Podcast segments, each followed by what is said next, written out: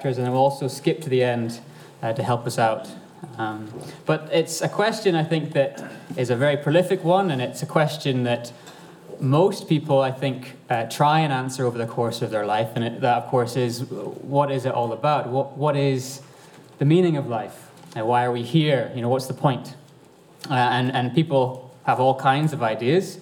Um, some people will say that uh, life is about uh, accumulating knowledge or being wise. It's about advancing scientific understanding or reading lots of books, um, being up to date on the, all, all kinds of philosophies and etc. Um, others might say that, well, it's about being happy. It's about pleasure. It's about enjoying yourself as much as you can uh, before it's all over.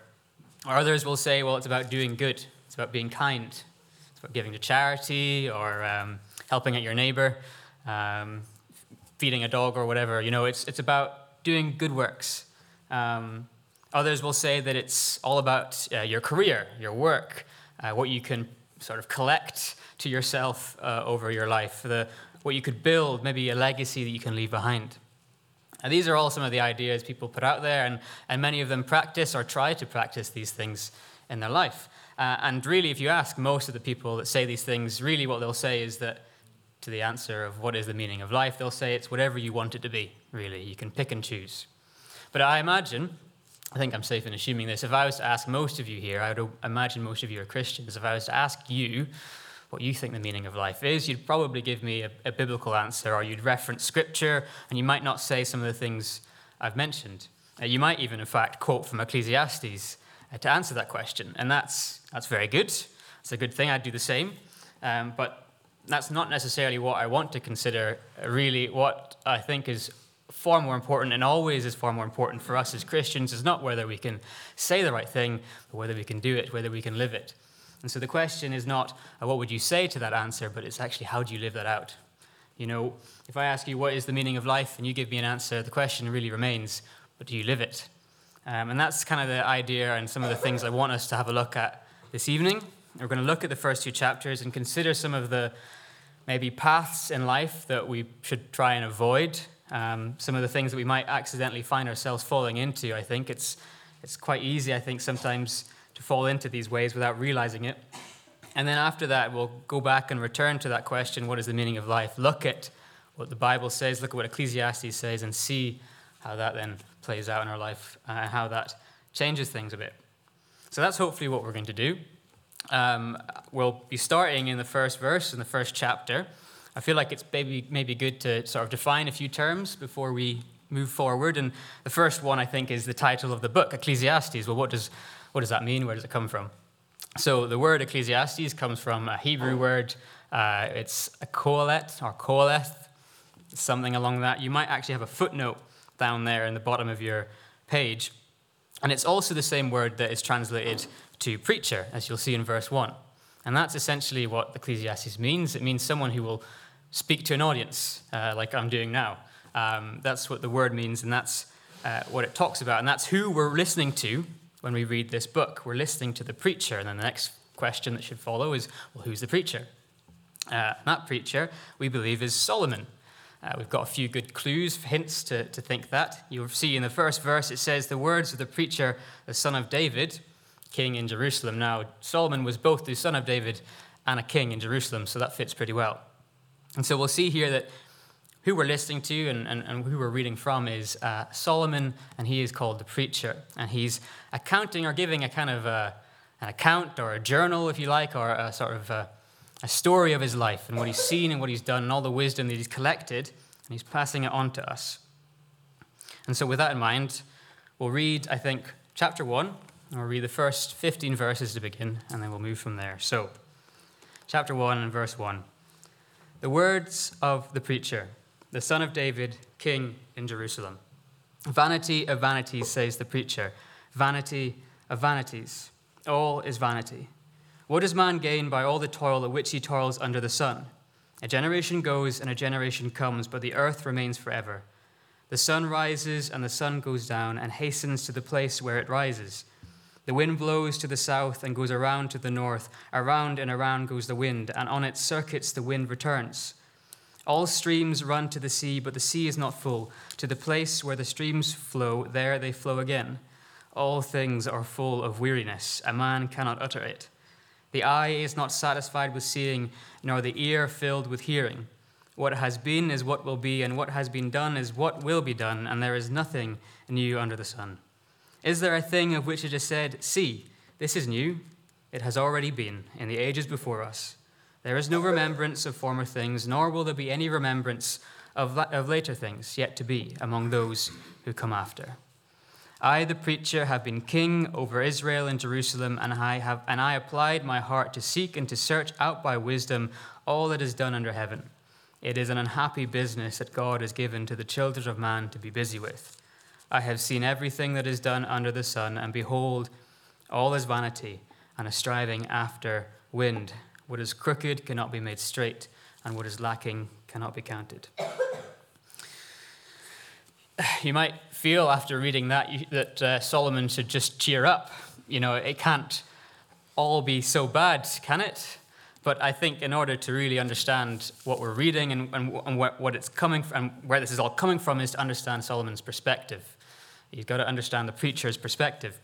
You see, what he's doing here is he's going out on his own. He's not considering God or anything else like that. And he's sort of seeing what life has to offer on that basis alone. It's a purely horizontal view of life. You'll see the phrase under the sun is mentioned, and it is a mention throughout uh, Ecclesiastes. And it's to express, I think, this idea of a purely horizontal view, one which, and one in which God is not in the picture. And he's essentially going out and seeing that with that in mind, he's finding that everything is completely meaningless. Um, there is a uh, song uh, written and performed by Johnny Cash and U2 uh, it, that, that came out in 1993, and it's called The Wanderer. And there's a few lines from, from it that I want to read because I think it kind of gets a nice perspective or another angle at this. And it says this I went out walking through streets paved with gold, lifted some stones, saw the skin and bones of a city without a soul. I went out there in search of experience, to taste and to touch and to feel as much as a man can before he repents. I went out searching. This is our man, this is our guy. He's gone out and look for experience, uh, to taste and to touch and to feel as much as he can before it's all over. And what does he find? Well, he finds it's all meaningless. Uh, you see, he's sort of scratching away at the facade. Uh, he's, he's having a look under the surface. He's not happy with things just as they are presented to him. He wants to see what's really going on. And he's doing it without God in the picture. Um, and as, we've, as I've said, and as I've said again, he finds it's meaningless. Or vanity is the word that's used here. Um, vanity of vanities is verse 2, what it says. And you'll have maybe a footnote as well, I do in my Bible, and it expresses that uh, this word is an idea of a mist or a vapor it's something that's unattainable, something that's un, uh, gra- not you can't grasp, but you can't hold on to it. It's like an enigma, an elusive quality, elusive thing. Uh, uh, in other words, it's meaningless or futile. And he says this is what life is. Uh, and he looks around. He looks around to various things and he, he sees futility. He looks there in verse 3 to sort of the, uh, or verse 4 rather, to the generations that come and go, to human life. He looks to the sun and its orbit in verse 5, the weather, uh, rivers and oceans, his own senses, history and time then itself at the end there in verse 11. And all he finds is it's wearisome and it's cyclical in nature. It goes round and round and round. It's very much like the movie, if you've ever seen it, Groundhog Day. You know, he, the man is stuck in the same day again and again and again. He wakes up and it's still Groundhog Day. The next day, still Groundhog Day. And slowly he loses his mind. Uh, he drives himself off a cliff at one point. Um, and so that's the picture. That's what he's seeing. Without God there, it's completely meaningless. Um, and I think for us as Christians, maybe we do feel like that sometimes. Maybe we do look around and we think, you know, it is just all so wearisome. You know, what is the point here? Um, and, and, and part of that, I think, is, is, is due to the, you know, sinful nature of our world. But at the same time, I don't think that should be our, our perspective as a Christian, because uh, we have God. Uh, ours isn't purely horizontal, but sometimes I think we do feel a bit like this. And I think potentially it's because, and, and maybe, maybe, maybe or not, but maybe it's because that we've stepped away from that true pursuit in life and we found ourselves running down a dead end street. We've been following maybe some of the vanities or the pursuits of vanities that are laid out in the next few verses. Uh, and I want us to look at those, consider those, and maybe think about how those can sneak up on us or how we can accidentally find ourselves taking a wrong turn um, in our own lives. And so, with that, we're going to look at our first pursuit of vanity, or our first vain pursuit, uh, and that is found in verse 16 uh, to uh, 18, or yeah, verse 16 to 18 of our first chapter. Let's take a drink. It says this I said in my heart, I have acquired great, great wisdom, surpassing all who were over Jerusalem before me. And my heart has had great experience of wisdom and knowledge. And I applied my heart to know wisdom and to know madness and folly. I perceive that this also is but a striving after wind. For in much wisdom is much vexation, and he who increases knowledge increases sorrow. Again, I'm going to hopefully try and remind us that the perspective we have here is one of under the sun. God's not in the picture. And so, with that, we're looking at knowledge or wisdom. And really, you can say that last verse there, 18, verse 18, in a, in a reverse, and you could say that it's essentially expressing the idea that ignorance is bliss. Um, you know, to not know is to not find any grief, it's to not be full of sorrow. Often, knowing things or having a greater knowledge of something, I think often will lead us down a place of sorrow and grief and sadness. And it's so true. Uh, we see that. I mean, he expresses that truth, and we know it in life too.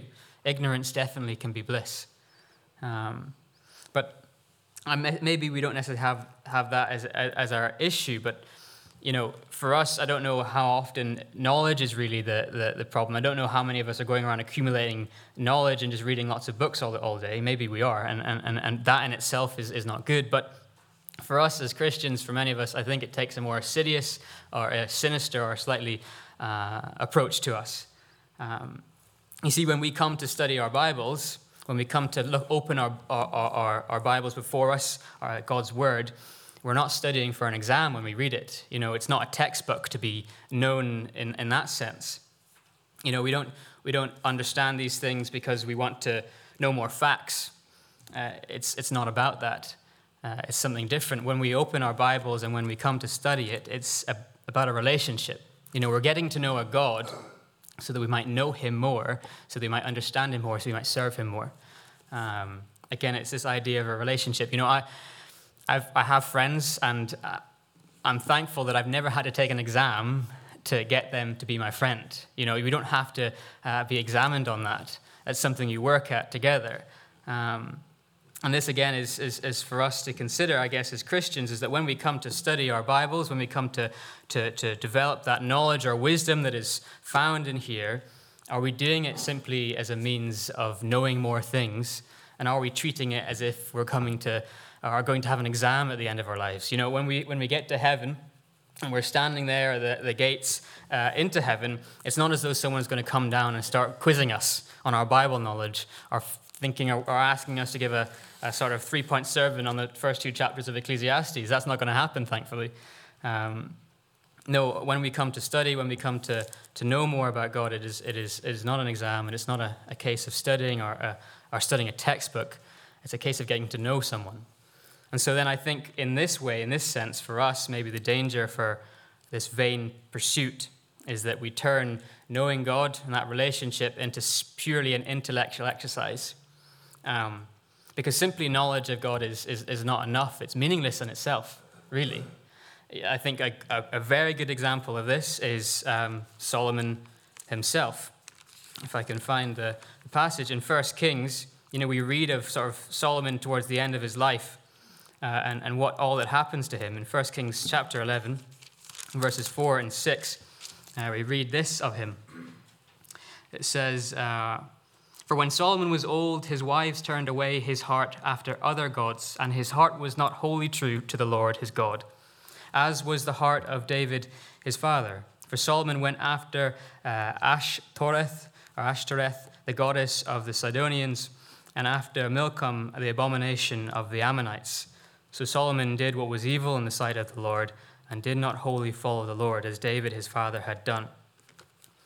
Um, you know, Solomon is, is the wise man whom we're listening to right now. you know, he, he, he, he was the most wise uh, that ever was. Um, you know, he, he knew so much of God and his character, and yet here we find at the end of his life he's gone astray. He's, he's followed down a vain path. So knowing is not enough.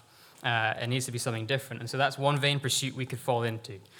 The next, as we consider further, comes to us in chapter 2, and verse 1 through down to 11. Um, and I'll read it. I think it's good to keep reading from, from Scripture. So I'll read verse 1 and down to 11. It says, I said in my heart, Come now, I will test you with pleasure. Enjoy yourself. But behold, this also was vanity. I said of laughter, It is mad, and of pleasure, What use is it? I searched with my heart how to cheer my body with wine, my heart still guiding me with wisdom and how to lay hold on folly, till I might see what was good for the children of man to do under heaven during the few days of their life. I made great works. I built houses and planted vineyards for myself. I made myself gardens and parks and planted them all, planted in them all kinds of fruit trees. I made myself pools from which to water the forest of growing trees. I bought male and female slaves and had slaves who were born in my house. I had also great possessions of herds and flocks, more than any, uh, any, more than any who had been before me in Jerusalem. I also gathered for myself silver and gold and the treasure of kings and provinces. I got singers, both men and women, and many concubines, the delight of the sons of man. So I became great and surpassed all who were before me in Jerusalem.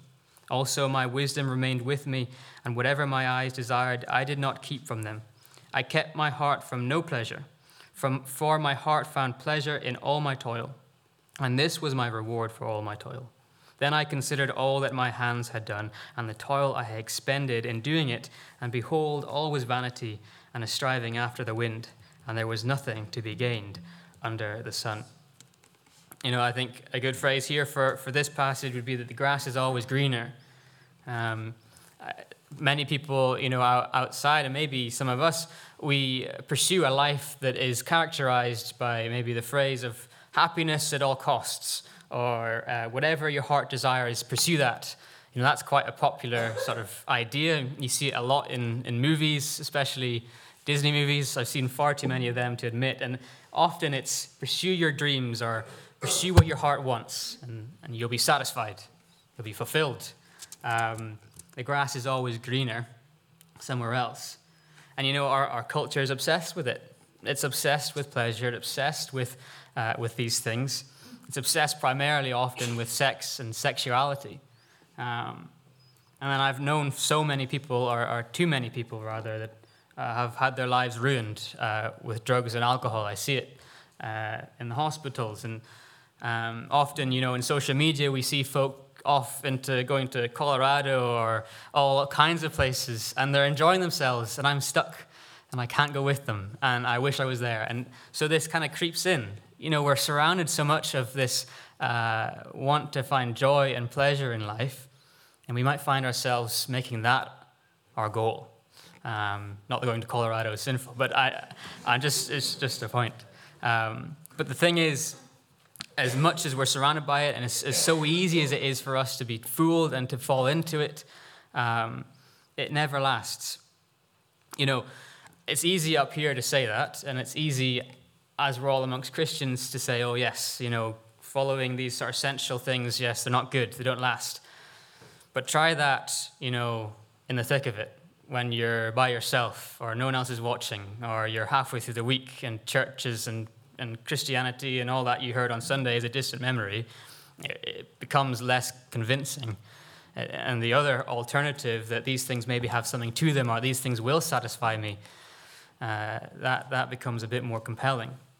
And so it's so, so dangerous and so difficult for us, I think, because of the society we live in and because of who we are, that this path maybe is one of the more dangerous and one that Solomon really, I think, fell into, as well as the rest, really. But it's uh, something we have to be, be careful of. And we see it all the time as well. It's played out on the stages before us. You know, we see celebrities and we see their lives, and often we might be tempted into thinking that their lives seem so good, they've got it all.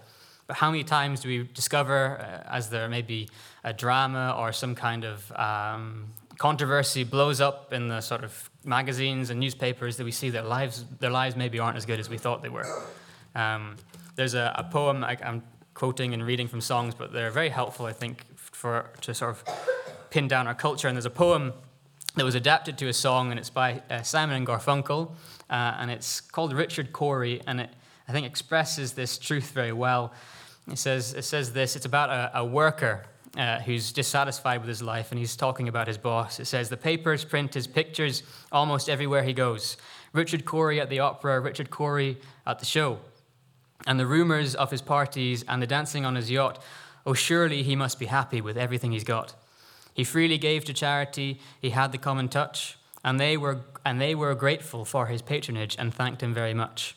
So my mind was filled with wonder when the evening headlines read, Richard Cory went home last night and put a bullet through his head. Yeah, it's quite a, a, maybe a jarring picture, but so true nonetheless. You think of how many people are so dissatisfied with their lives. Um, they th- we think they have it all. The grass looks greener, but it certainly isn't. And it's something we need to remind ourselves of, be careful of, because it's so easy, I think, to fall into it.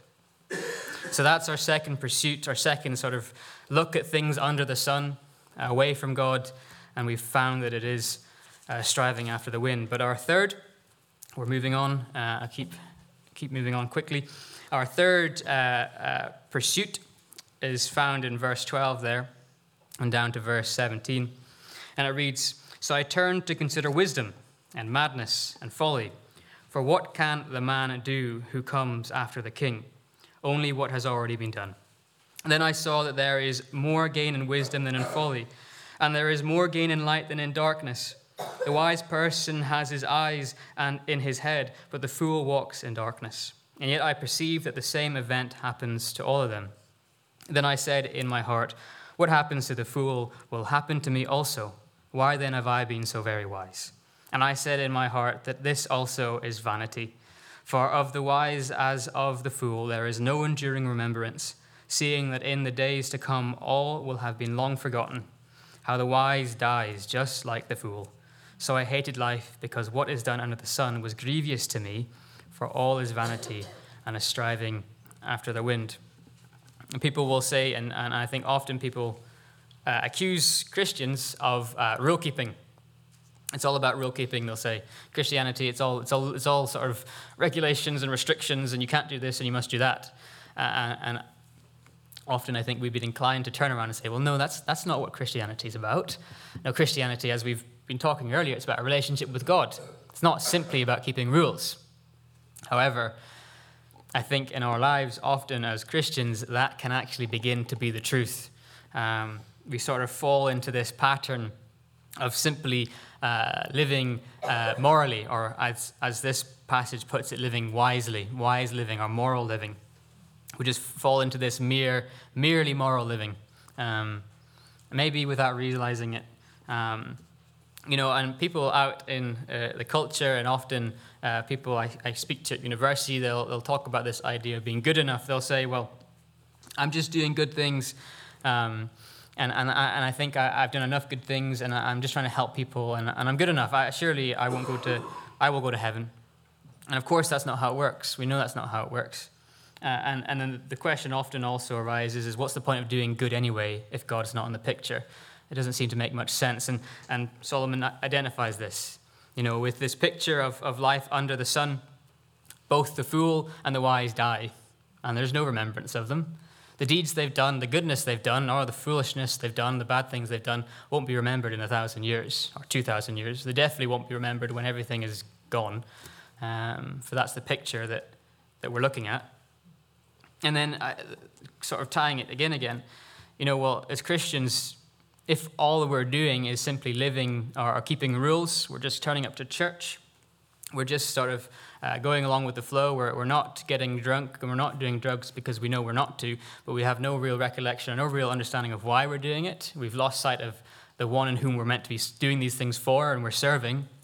Then we become just as vain and just as meaningless as the one who has no picture of God to begin with.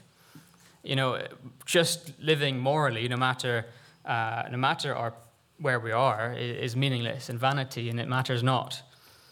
So, as Christians, I think it's important and essential that we're always keeping in our heads and always keeping in our minds why we're doing things.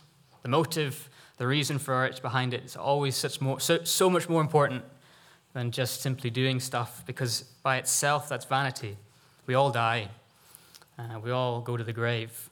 So there's nothing more to it. Why are we bothering? You know, we can, I think there's the picture of the older brother in the, the, the uh, parable of the, the prodigal son. You know, that's, that's, I think, what I'm trying to get at. We can fall into that sort of, uh, into that character. It says, I think it comes in Luke. I'll read a little bit of it just to. Luke 11 is where it is. And let's find it. Luke 11 and verse 28, I think it is. Yeah. It says, um, uh, is it Luke 11, 28? Hmm. Luke 15, 28. That is a 5, apparently, not a 1. Thank you. Luke 15, 28. Yeah, that's right. Uh, but he was angry and refused to go in. This is after the prodigal sons returned. His father came out and entreated him. But he answered his father, Look, these many years I have served you and never disobeyed your command, yet you never gave me a young goat that I might celebrate with my friends. But when this son of yours came, who has devoted, devoured your property with prostitutes, you killed the fattened calf for him. And, and he said to him, Son, you were always with me, and all that is mine is yours. Is this, you know, we, we can become resentful, we can just be following rules and keeping rules because we think it's the good thing to do. Uh, but we're, we've completely forgotten or completely lost sight of why we're doing them and who we're doing them for, um, and the God who called us to it. So that's our, our, our third, our third vain pursuit, um, our third vanity. Um, now we move on to our final vanity, our final pursuit, which is found in the following verses in verse 18 to 23. And I'll read those it says this I hated all my toil in which I toil under the sun, seeing that I must leave it to the man who will come after me. And who knows whether he will be wise or a fool? Yet he will be master of all for which I toiled, and use, and use my wisdom under the sun. This also is vanity. So I turned about and gave my heart up to despair over all the toil of my labors under the sun, because sometimes a person who has toiled with wisdom and knowledge and skill must leave everything to be enjoyed by someone who did not toil for it. This also is vanity and a great evil. What has man from all the toil and striving of heart with which he toils beneath the sun? For all his days are full of sorrow, and his work is a vexation. Even in the night, his heart does not rest. This also is vanity. And so, again, we come to our final vanity, our, our, our final view of something under the sun of life, our meaning under the sun, our pursuit of meaning under the sun. And I think, obviously, uh, one thing that's should jump out off the page at us is uh, it is warning us against this idea of being a workaholic. Now, that's, uh, I think, something that uh, maybe not all of us might struggle with, but it is something that's always lurking there this idea or this, this commitment to, to our job and our, and, our, and our career above everything else. And it's definitely something that the culture pushes on us. Um, you know, you work all your life, you strive hard, uh, you, I mean, you get a degree at university, then you get some nice job in an office, uh, and then you, you get the house, you get the car, you get the family, maybe even a dog. Um, but all that work, all that sort of striving, all that energy is useless because you find you might not even have the time to even enjoy any of those things. And furthermore, to the point, the one that Solomon makes, you definitely can't bring them with you. Um, you have to leave them behind to someone else. Um, that's the picture without God, at least. And maybe it's not one that we're kind of partial to. But another issue, maybe it's not one that's specifically addressed in this passage, but it, I think it ties in. Uh, and, and work can become a, a, vanity in itself if we forget God in our own lives. You know, if maybe we're not working so hard and we're maybe not giving all of our lives to our job, but we're leaving God at the door when we leave our house to go to our work. You know, we're, we're not considering actually what this is all for. And it, the work in itself becomes a vain exercise, which it, I don't think it should be. Um, you know, do we, do we take time to pray at work? Do we take time in our busy schedules to remember whom we're working for? Um, ultimately, as we'll come on to see in a bit as we sort of reflect on these things, you know, it is God who, who is our boss and who looks over us and, and whom we're, we're actually laboring for. Um, and so that's maybe something that we, we might forget to do. And it's this sort of vain path that we can find ourselves in, though maybe not so directly as it's painted here. Um, and, and maybe even we might find ourselves, with all of these things considered, all these vain pursuits, we've looked at them all, um, or, or, at least the, fir- the, the, ones that appear in the first two chapters, and we might find ourselves feeling like uh, Mr. Mole in The Wind in the Willows. He's if, you, if any of you read it, it's a great book. But in the first chapter, we have a, a little mole, and he, he's in his house, and he's cleaning his house, and he's washing his pots, and he's hanging up his washing, and he's painting his, I don't know what, but he's doing a lot of spring cleaning. And he's, he's had enough with it. And he says, hang spring cleaning. And he runs out after the door, down the lane, and goes about to, to mess, in some, mess about in some boats for the rest of the story. You know, he, he's, he's fed up of all that nonsense. He can't stand that. I'm going to go away to some nice little cottage by the river and ignore it all. Um, maybe that's not characterizing it well, but the point I'm making is that we have to face up to reality. You know, we can look at all these vain pursuits and think, well, what's the point then? Even as Christians, well, why bother with any of these things? What are we doing here? But reality is something that needs to be faced. Um, there is uh, a redeem, redeeming things uh, found in all these activities. You know, things, these things in themselves maybe aren't so terrible. It's, it's, it's who we're doing them for in our, in our perspective again. You know, we have to face uh, reality. We have to look. We have to face it up. We have to. We can't just run away from it either. Um, and that's, I think, where we have to return to our question at the beginning of well, what is the meaning of life, and that sort of biblical answer that we might give. And we can find that a quite sort of uh, well condensed answer in the end, the final chapter, the final verses you know, Solomon continues throughout the rest of Ecclesiastes to unpack the vanities and the, the, the, the, the elusiveness of life. But he comes to the end and he's, he's uh, seen it all. And he says this in verse 13, in the last chapter 12. He says, The end of the matter, all has been heard. Fear God and keep his commandments, for this is the whole duty of man. For God will bring every deed into judgment with every secret thing, whether good or evil. So he's been out searching. Solomon has seen everything that he can see and everything that he can touch and experience under the sun. And it's all come up short. It's all vain, it's all meaningless. But what he's found, what he's concluded, is that it's a relationship with God that's what's important. And it's what actually turns all these meaningless things into something that actually means something. Um, you see here, he's talking about fearing God and keeping his commandments. Uh, the fearing of God is, is this sort of idea of a reverence, but it, it comes from a relationship with Him, it's knowing Him. That's, I think that's what the idea is capsulating. Um, and of course, I'd be amiss not to, to, to make the point that that relationship, of course, is only possible through Christ. And so we see Christ come out in these verses too. But it's once we have that right relationship with our God, once we're fearing Him, recognizing Him for who He is and who, us for who we are, and therefore we follow his word. We obey him because we love him because of all that he's done for him, uh, done for us. It is from that uh, and that in that position alone that we can then turn back and look at all we've looked in or looked at in the first two chapters of Ecclesiastes and find meaning in all these things. Uh, C.S. Lewis has a great quote uh, that, that highlights this idea or, or explains this idea well, and he says that I believe in Christianity as I believe that the sun has risen, not only because I see it, but because by it I see, see everything else.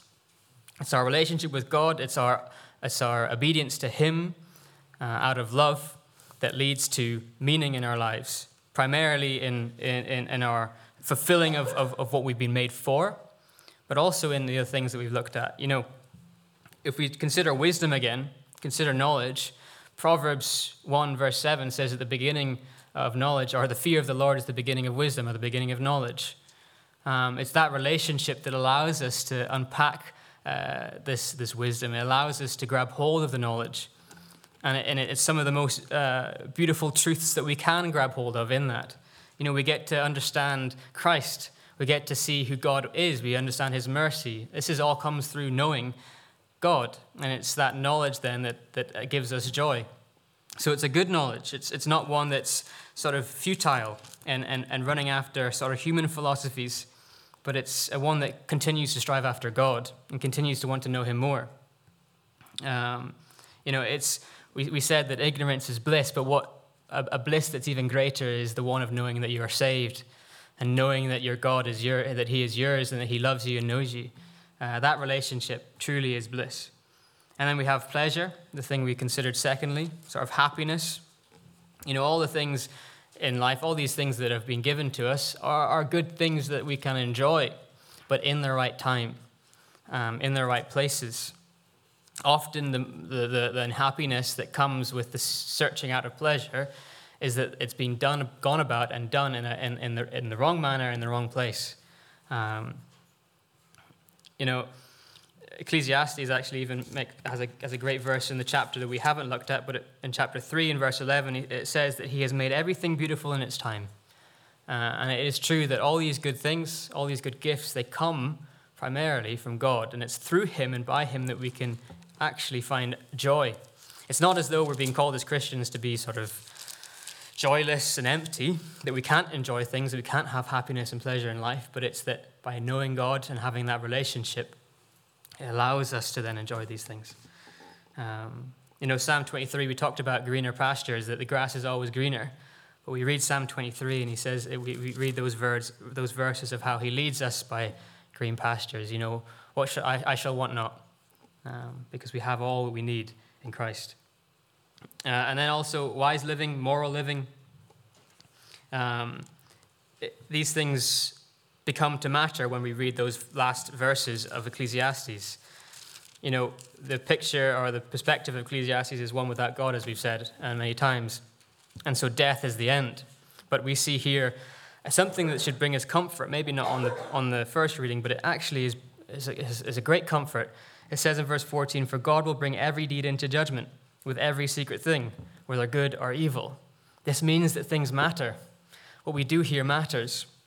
And so when Solomon says that all die and nothing will be remembered, when we consider God and he, he joins the picture again, we, we see that's not the case because life goes on. You know, there is no such thing as a mere mortal. C.S. Lewis also makes the point. Everyone we meet, everyone we talk to, everybody we interact with will carry on living. And so then our actions matter, how we treat them matters. And furthermore, because we're fearing God and because we know of what He's done for us, of how He's sent His Son, then of course our actions matter even more because we give our lives to Him. Uh, it's a, that relationship then flourishes in the way that we act and the way that we live. Um, and then finally, work. Work was with us since the beginning. Um, it was before the fall. Work is a good thing that has been given to us that we might labor on this earth. But without God, as we've considered and looked at, it's utterly meaningless and it's wearisome. But if we consider God, if we consider if, uh, Him who has given it to us and we do it in the right way, we look at, uh, we can read from Colossians where it says that uh, it talks about us laboring unto Him. Uh, I'll, I'll read it. Colossians chapter 3 and verse 23. Let's get it. Uh, yeah, Colossians 3 and 23 and it says, um, uh, "Whatever you do, work heartily as for the Lord and not for men, knowing that from the Lord, from the Lord you will receive an inheritance as your reward. You are serving the Lord Christ. The Lord Christ. Uh, it transforms work. The picture is no longer that we're serving earthly masters, but we're serving a heavenly master who cares for us and has put us there for a purpose.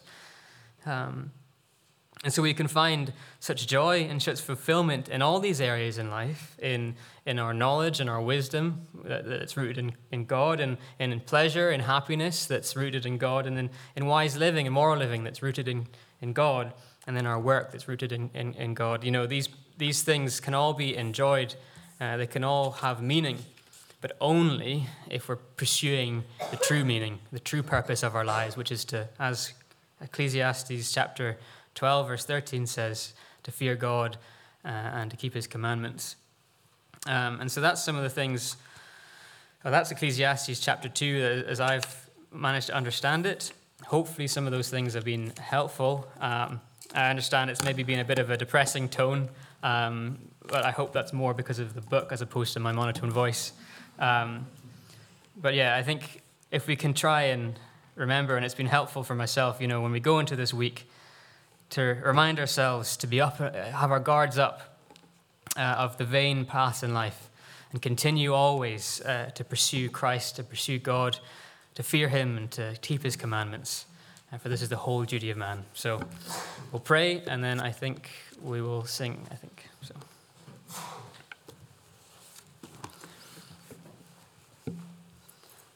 Uh, Lord, we come before you, uh, a people that uh, desire to know you and to, to, to, love you. Lord, we pray that um, we would uh, fear you, uh, that our relationship with you and our understanding of you would be characterized by reverence and fear, and so we would keep your commandments. Lord, help us to live a life that's in obedience to you. Uh, help us to live a life that strives after you, um, that, that seeks you out. And so from, from that, we might find enjoyment and meaning and fulfillment in our lives. Lord, help us not to be led astray. Help us not to go down a dead end path uh, that ultimately, ultimately will lead to death, but rather help us, Lord, to live in the light of Christ um, and to pursue those things that we might find joy and happiness and peace in all the areas of our life. Uh, we thank you for the words of wisdom that we have been able to read from.